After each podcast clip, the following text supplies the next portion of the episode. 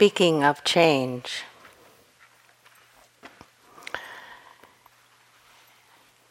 Contemplating the fact of change and the fact of impermanence is a big thing in the Buddhist tradition. There is a chant that I'd like to introduce to you, and it's I'll do it in both the Pali language and in English, and then we can sing it together. It's a chant that is used in the monasteries of Asia um, every day as a reminder of what's going on here. Because it's really easy to forget that things are changing. We get our little routines going, our world together, and it seems like, oh, this is great. It'll just go on like this forever. And we kind of fool, fool ourselves. So instead of fooling ourselves, we remember, oh yeah, things are changing. Things are changing. So the word for impermanence in the Pali language is anicca. A N I C C A. It's Pali word. Pali is not P it's P A L I, Pali. When I first heard it I wrote down Pali, like P O L L Y. But it's not that. Anyway, um, so the, the chant in the Pali language sounds like this. Anicca vata sankhara upadavaya dhammino uppajjitva nirujjhanti desang upasamo sukho. Sweet, isn't it? In English, it sounds like this All things are impermanent, they arise and they pass away. To be in harmony with this truth brings great happiness. Let's sing it together. All things are impermanent, they arise and they pass away. To be in harmony with this truth brings great happiness. That's a chant you can quite easily memorize and use for yourself.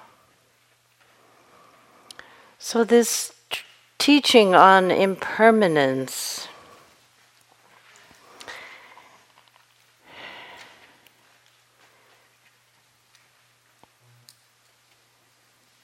There's so much to say about it, but let's just say some simple things. It points to the fact that change is ever present and that we can observe how things are changing both on a very large macroscopic uh, level as well as on a very small and microscopic level.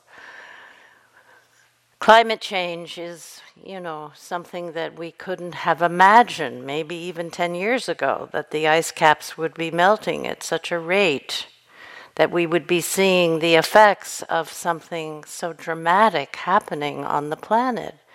It's the only planet we've ever known, right? So to have it suddenly be changing under our very feet, that gets our attention. So we can relate to that. We can open ourselves to that. We can take it in. It's not just a, a it's not just a philosophy. You know, it's not like the Buddhists believe in impermanence. It's not a belief, it's a reality. One of my favorite uh, little one liners recently now, who said it? That's the challenge for this mind. But let's not go there. Reality is that which doesn't go away when you stop believing in it. so you might stop believing in gravity. I don't believe in gravity anymore. I'm giving up belief in gravity. Well, how's that going to turn out? The same with impermanence. It's not like Buddhists believe in impermanence. No, we're pointing, Buddhists are pointing to an ever present reality, which a lot of the times we are kind of asleep to. So we, it's one of those realities that's meant to wake us up. It's not meant to torture us, although it might create some disappointment in our lives, but it's meant to wake us up to say, hey, look what's happening you were born, you are going to die. You don't have all the time in the world. Nobody does.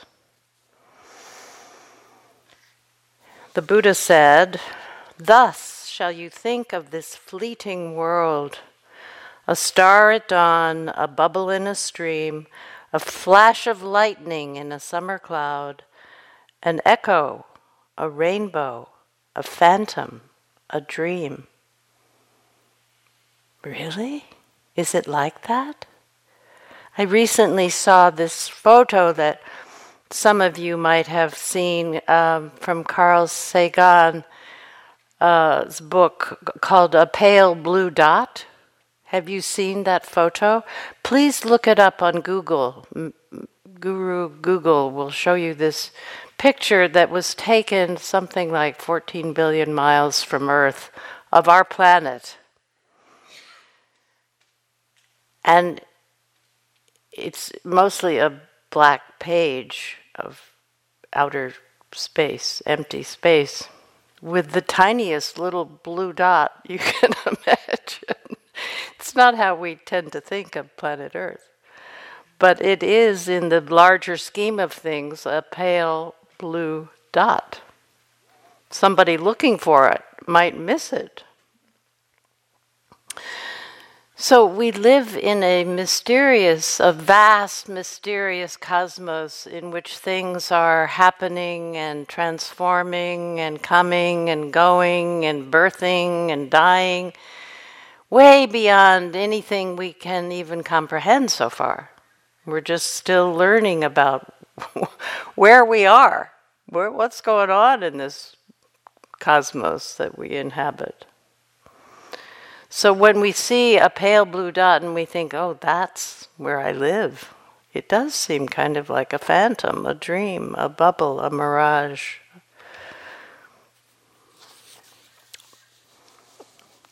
One Buddhist teacher, Burmese man, Nanamoli, said, Think of impermanence this way. This is the shortest, most dramatic definition of impermanence that I have come across. He said, Whatever is, will be was. and we can look around this room and, and is, you know, think of everything in those terms. Everything here will one day not be here, including us, by the way. So impermanence is not just happening out here. You know, as you get older, I know many of you are not getting older, but I discovered some five or six years ago that I am getting older. And it's quite an adjustment. It's like, wow, it does happen to everyone, even me. so we, we can observe impermanence in the outer world, but we also can observe it much closer to home. The changes in our bodies, the changes in our the functioning of our minds, the fact that as you get older you do become more forgetful. You do forget things. Unless you take some super pill or something that maybe is in the works, I don't know but it's just a common phenomenon that the things you've relied on, wow, that doesn't, I still don't remember the name of that quote, the man who said what I said. So maybe it'll come, maybe it won't.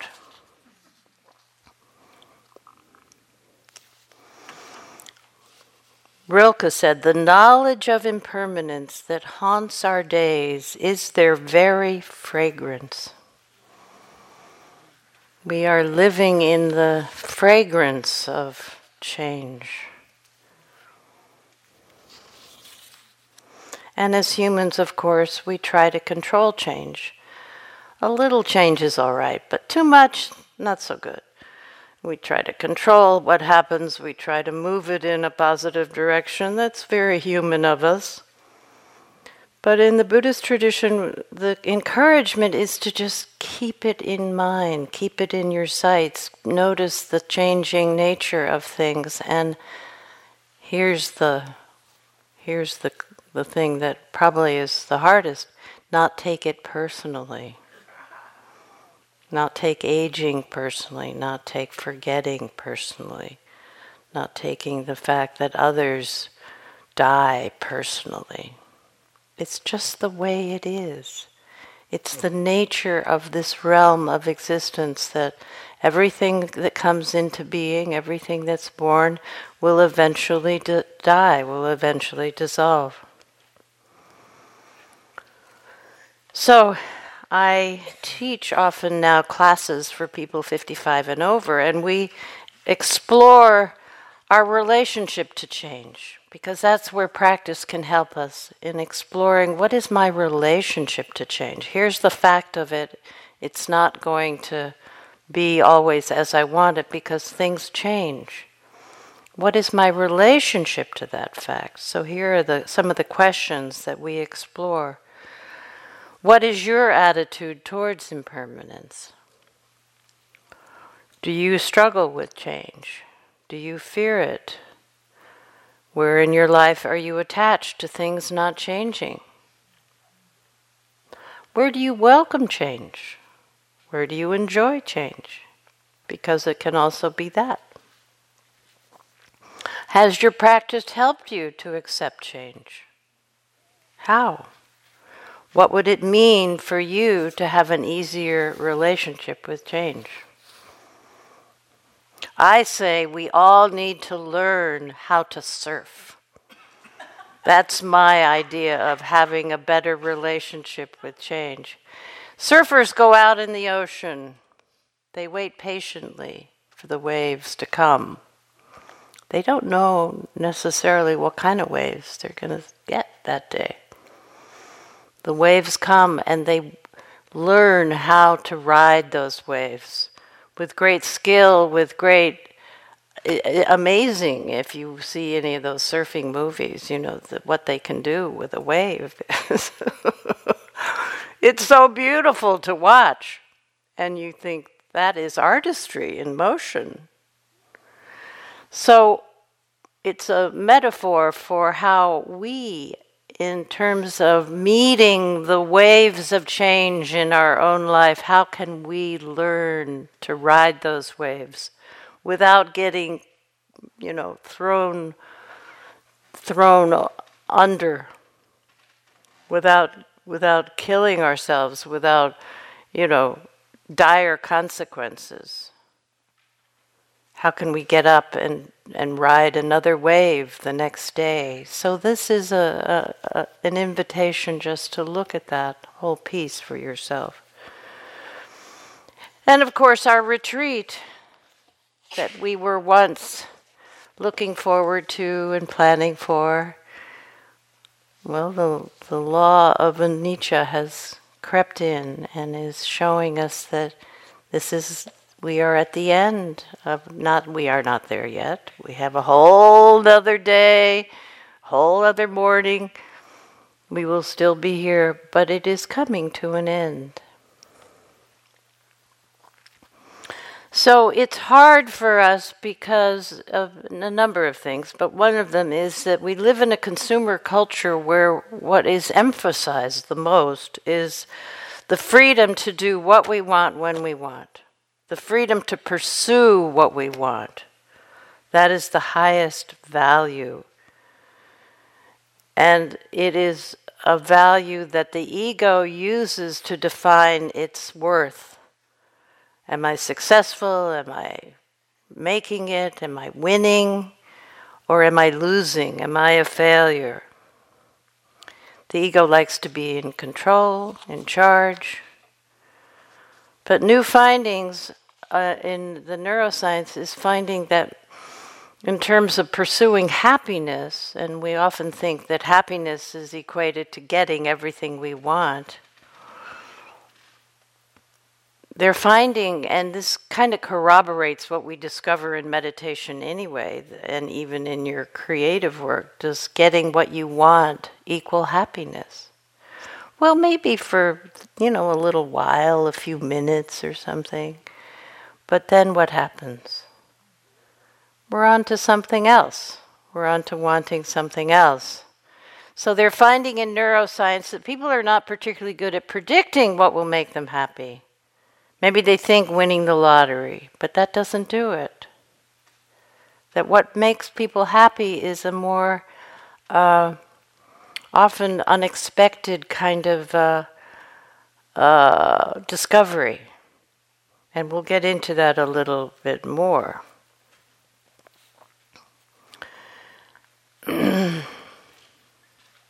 when have you, in this week of exploring, felt this sense of happiness come into you, this sense of well being, or however you would describe it?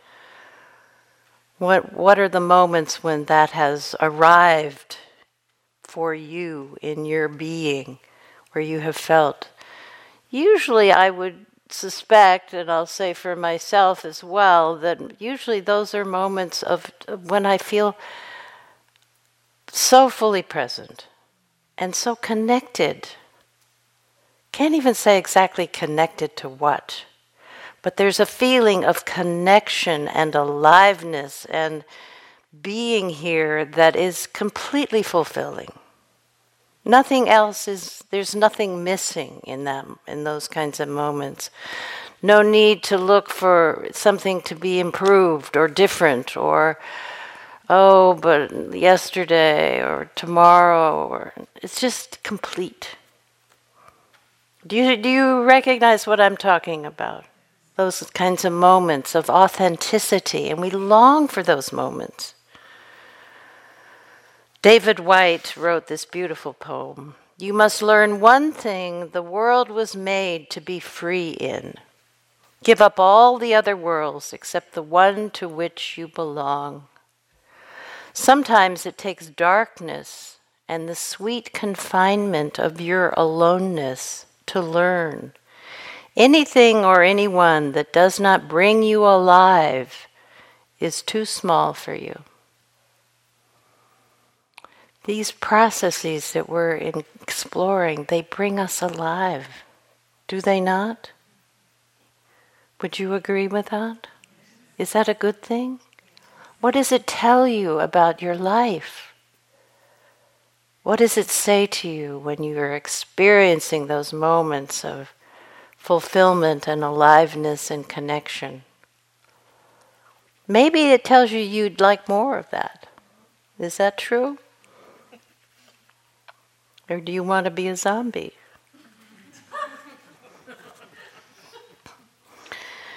so, the Buddha, of course, talked a lot about this search for happiness.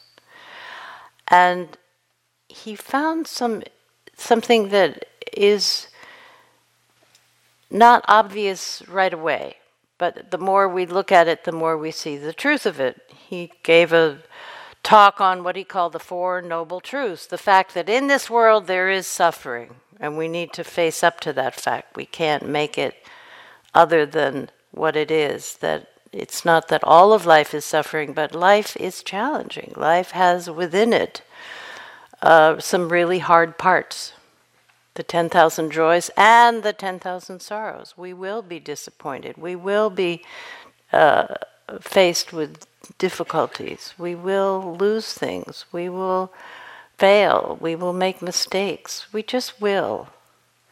So recognize that. Don't take it as something so personal that, you know, it's hard to accept. And he said the cause of our suffering is that we want things to be different than that. We don't want to live in a world where we don't get what we want. We can't make it like we want it, or we feel like we're failing, or that we're losing, or people are not treating us right, or whatever it is. We want it to be different. And so we spend a lot of time and energy trying to make it different. To make it so that it will deliver to us the satisfaction that we're looking for. Now, of course,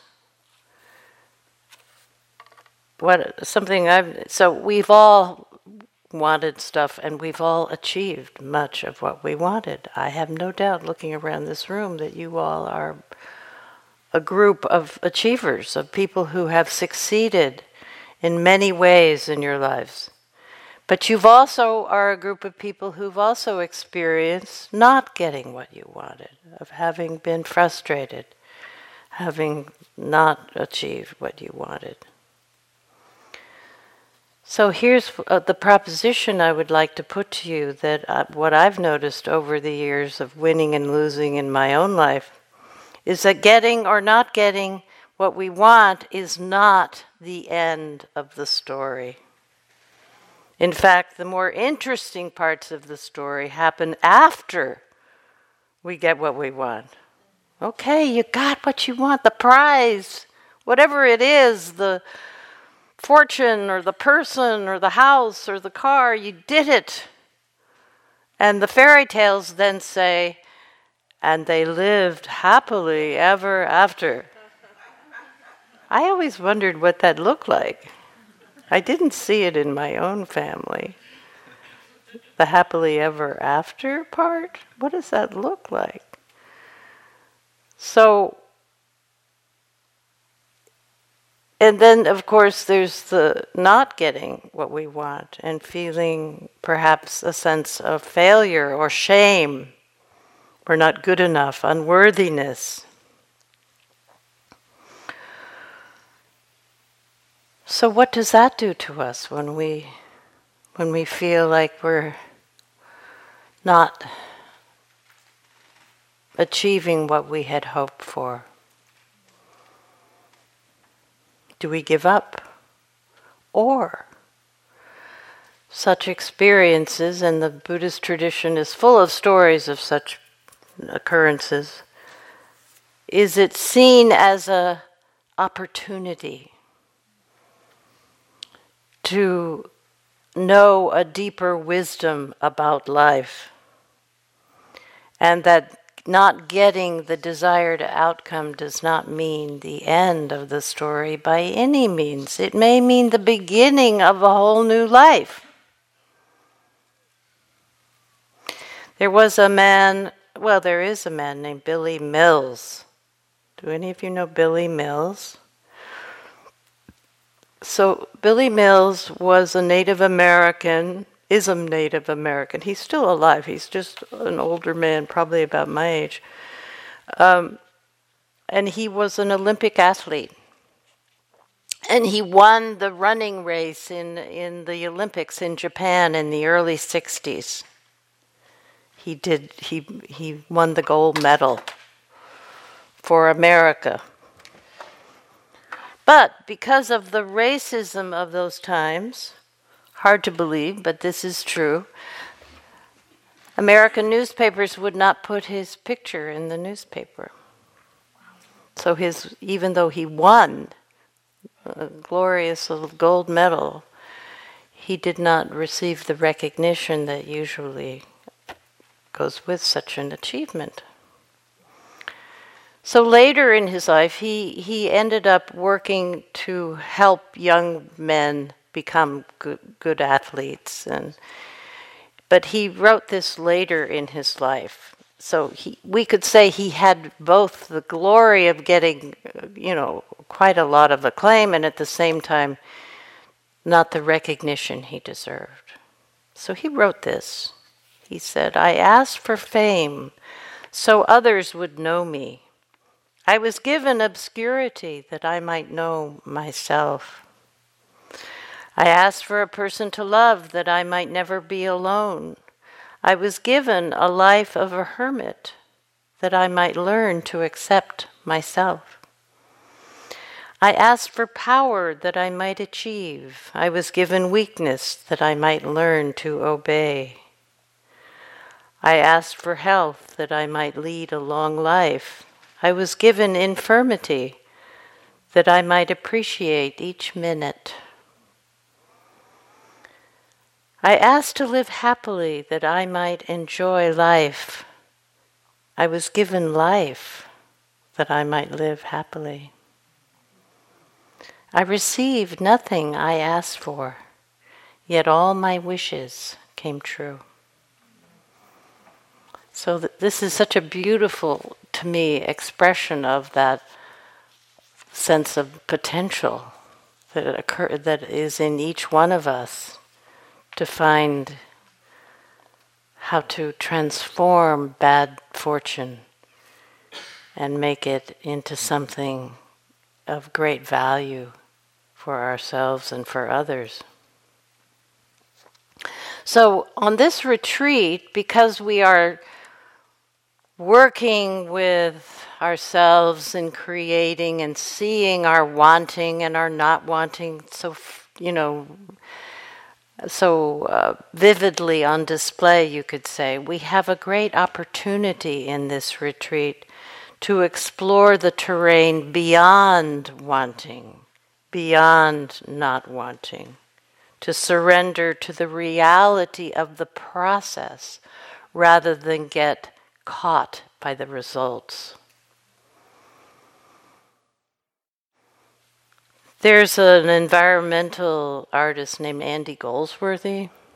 Many of you know his work, where he goes out into the woods and creates art out of what he finds in the woods. And so some of his sculptures are have to do with stones, finding stones and building these beautiful kind of dome-like structures or or different structures out of stones. And so there's a movie about him, and it shows him in one in one scene building this elaborate stone structure, and just as he gets to the top, the whole thing falls down. and that happens a number of times, you know. And it keep the camera stays on his face, so you see his reaction to you know all these hours of work. Boom falling down because he doesn't use any artificial cementing or nails or anything. He just works with the stones. So uh, the one frame of the movie on his face, he's he the thing falls apart and he looks into the camera and he says just very plainly he says I have not yet understood the nature of these stones. What patience! What a beautiful description of the fidelity to the process. There's more for me to learn here, he's saying. More was being asked of him. When we lose, when we fail, when we feel challenged, more is being asked of us. Don't take it personally. It's not the end of the story. In fact, it may be the beginning of a new learning which involves following a more mysterious and intuitive unfolding, a deeper stream of your being. That's part of why I love this process of creating because it puts us in touch with the more mysterious and deeper streams that exist within each one of us. So, I'd like to share an example which, in some ways, expresses the transformative aspect of the creative process. And it's the example of the caterpillar which transforms into a butterfly. I'd like to read you one version of this story. And as, I'd like to invite you that as you listen, you note what strikes you, what part of the story particularly is alive for you, what intrigues you, what provokes your curiosity. So make yourself comfortable and hear the story. When a caterpillar nears its transformation time, it begins to eat ravenously, consuming everything in sight. The caterpillar body then becomes heavy, outgrowing its own skin, until it is too bloated to move.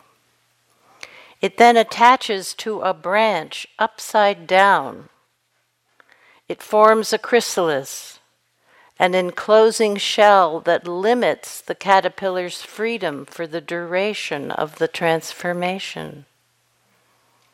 Within the chrysalis, a miracle occurs. Tiny, tiny cells that biologists call imaginal cells begin to appear.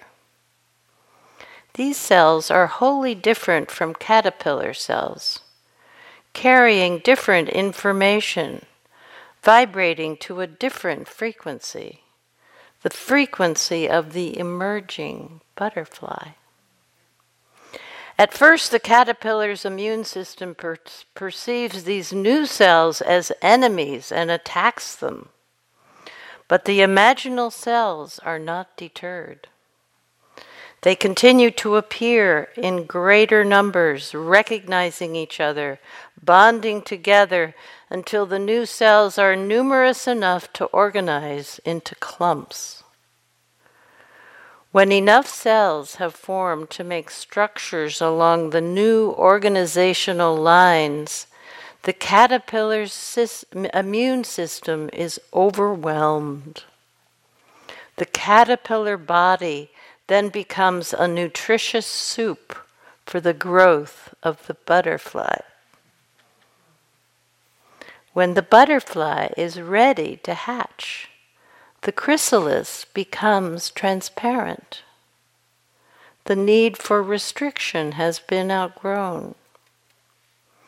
Yet the struggle toward freedom has an organic timing. Were the chrysalis opened too soon, the butterfly would die. As the butterfly emerges, it opens its wings, right wing, left wing, and then flies away.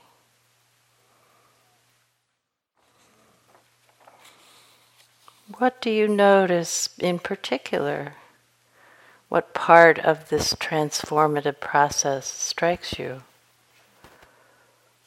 Maybe in your life you sense the beginning of a transition or change.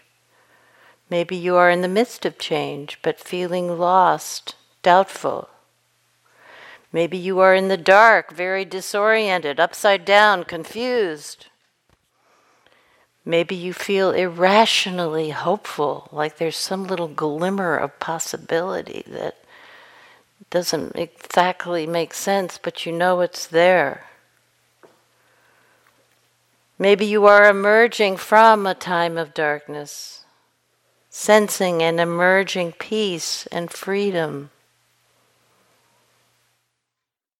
however it is for you, for wherever you are it in, in the process, it is all part of some kind of intelligent process at work, right? I mean, how does the caterpillar?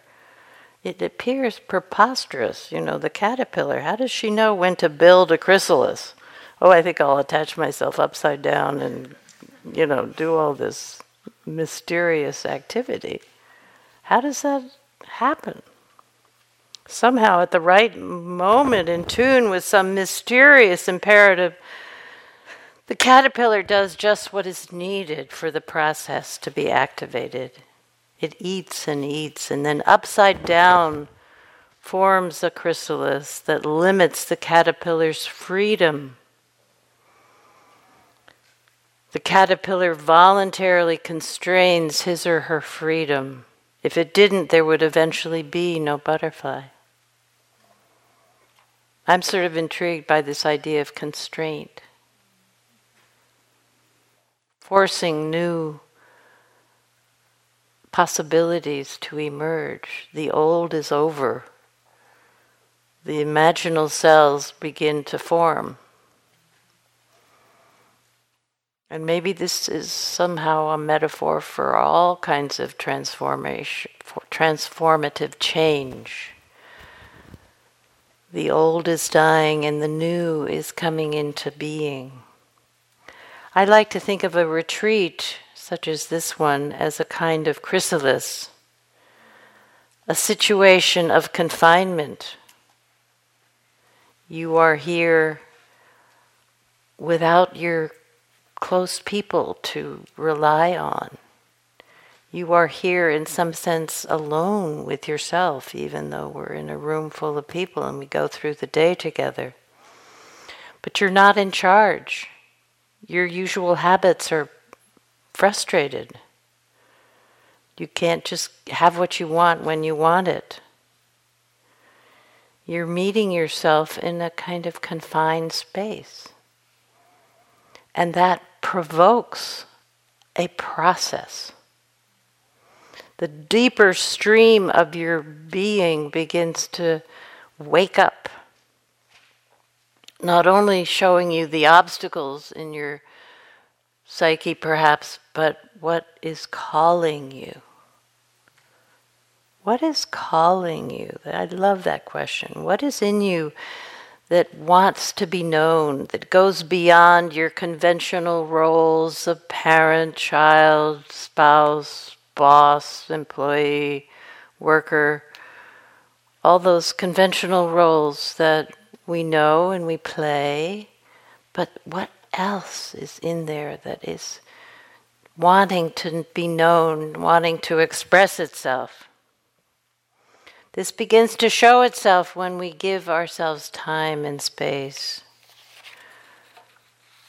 Not just what we want and what we don't want, but something deeper, something of another nature, you could say. So I thought I'd tell you a story that uh, of something that called me at an early age. I, I think it started when I was nine or ten, maybe eleven. I we, uh, our family wasn't particularly religious, but we would go to the Presbyterian church. It was a very nice church. I wanted to speak to God.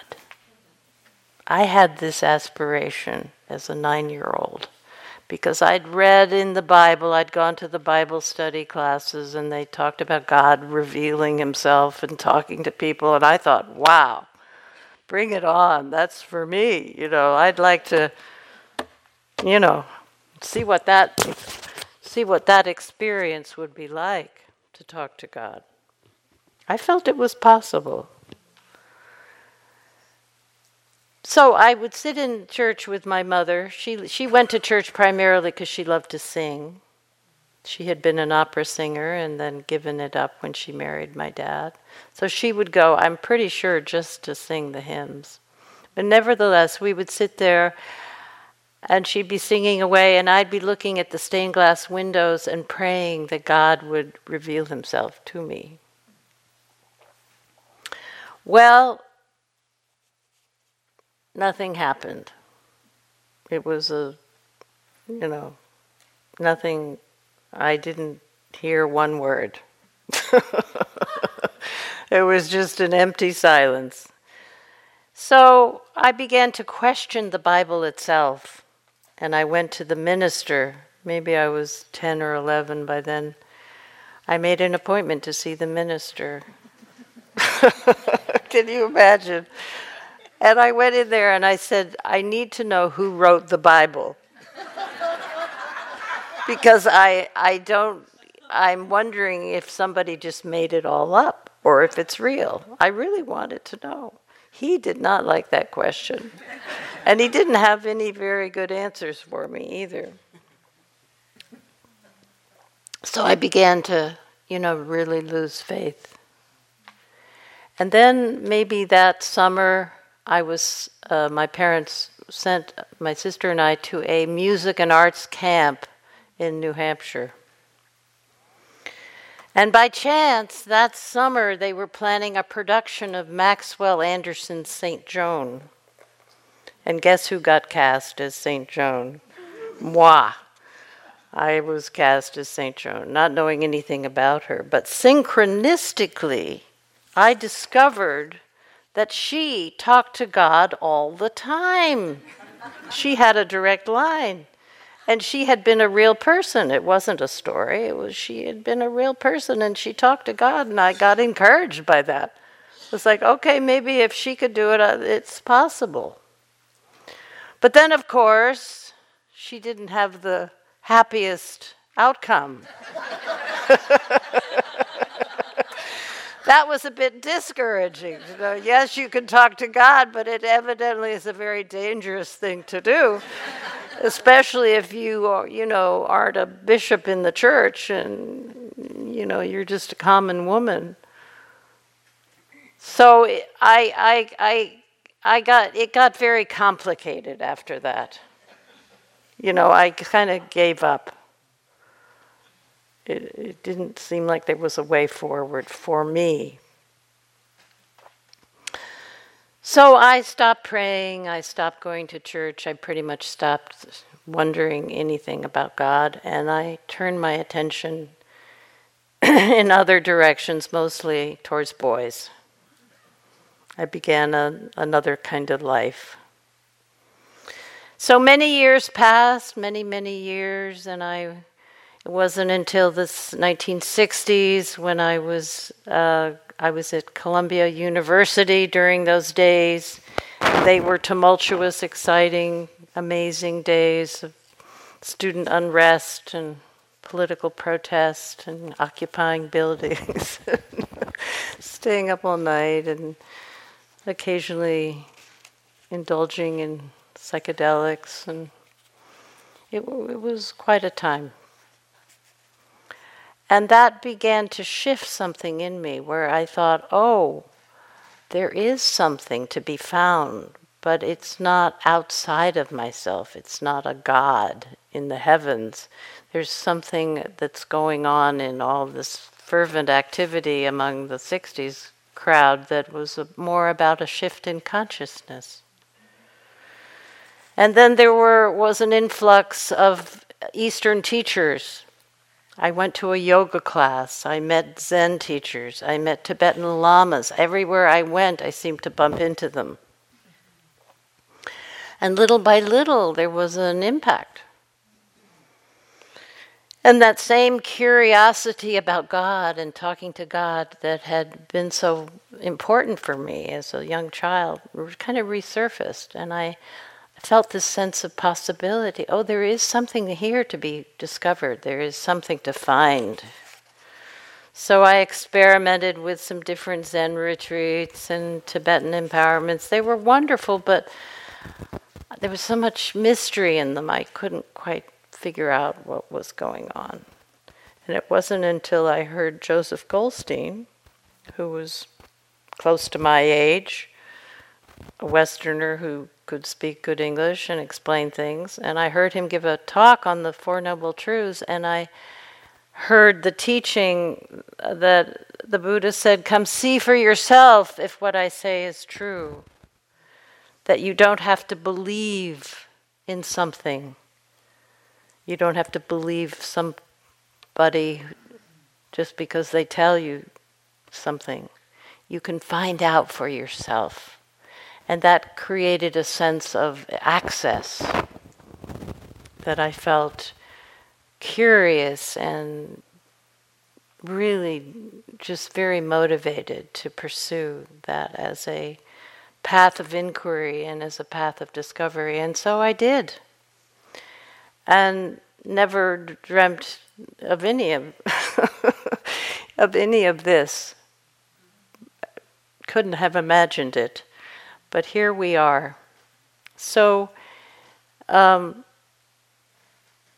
I felt now, in looking back on all this, I can say to myself, you know what? Rilke was right about living with these questions. You know that I'm going to read to you the, what Rilke said.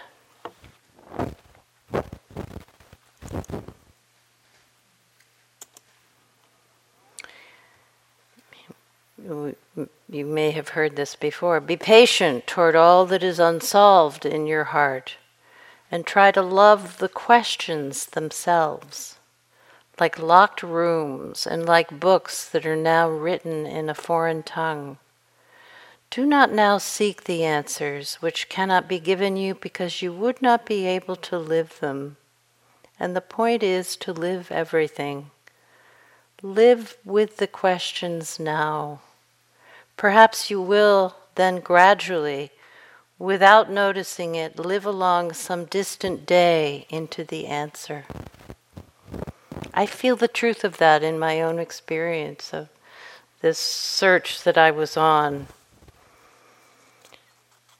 Retreats, the discipline of creative work, the holding of a deep question, any of these and all of these create a kind of chrysalis of conditions that work on us, whether we're conscious of it or not. They work on us and help these imaginal cells of a new way of being and seeing emerge. Perhaps the process of dying and death itself is another kind of chrysalis which awaits all of us at a certain point. Everything that is born will die. And sometimes I find myself wondering at the age of 79, just as a woman wonders how she's going to give birth, how is this going to happen? This child is going to be born, but how it will work, we don't know until we are until it's happening. In the same way, I wonder about the process of dying. What will it be like? But people have been dying for millions of years, just as caterpillars have been turning into butterflies. That's reassuring to me. I don't have to figure out how to do it. It's a natural unfolding process of deep transformation. Of that I am sure. The body knows how to be born, and the body knows how to die. And being a conscious participant in the process is our task. Not to be afraid, not to resist when the moment of transformation comes, but to open to the wonder and mystery of it. So Thich Nhat Hanh, I'll end with Thich Nhat Hanh telling us some things about birth and death that I think are helpful because they sound so true. So Thich Nhat Hanh said, Scientists have already pronounced that there is no birth and no death. There is only transformation. So transformation is possible, is real, and birth and death are just ideas. Birth and death are only transformation. It's like a wave who believes that she is subject to birth and death. Every time the wave comes up and then begins to go down, she's afraid of dying. But if the wave realizes that she is water, she's no longer afraid. Before going up, she is water. Before going down, she is water. And after going down, she continues to be water. There is no death. So it's very important that the wave does some meditation and realize that she is a wave. And, uh, and she is at the same time water. And when she knows she is water, she is no longer afraid of dying. She feels wonderful going up. She feels wonderful going down. She has become free from fear.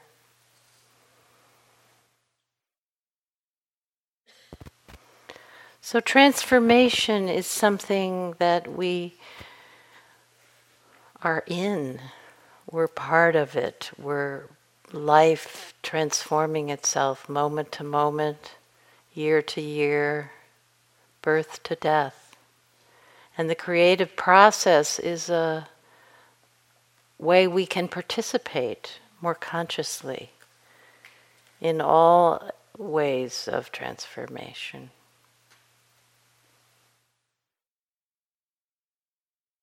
So I hope this has been somewhat provocative or helpful to you. Let's sit together for just a minute.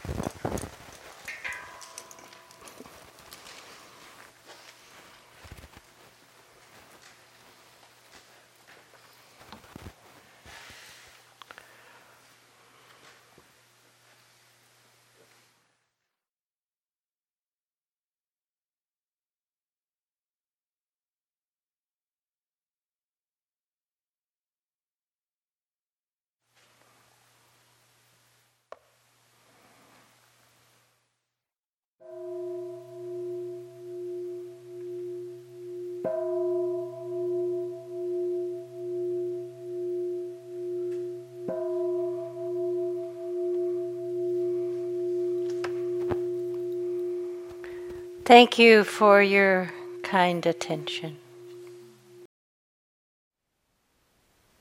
Thank you for listening.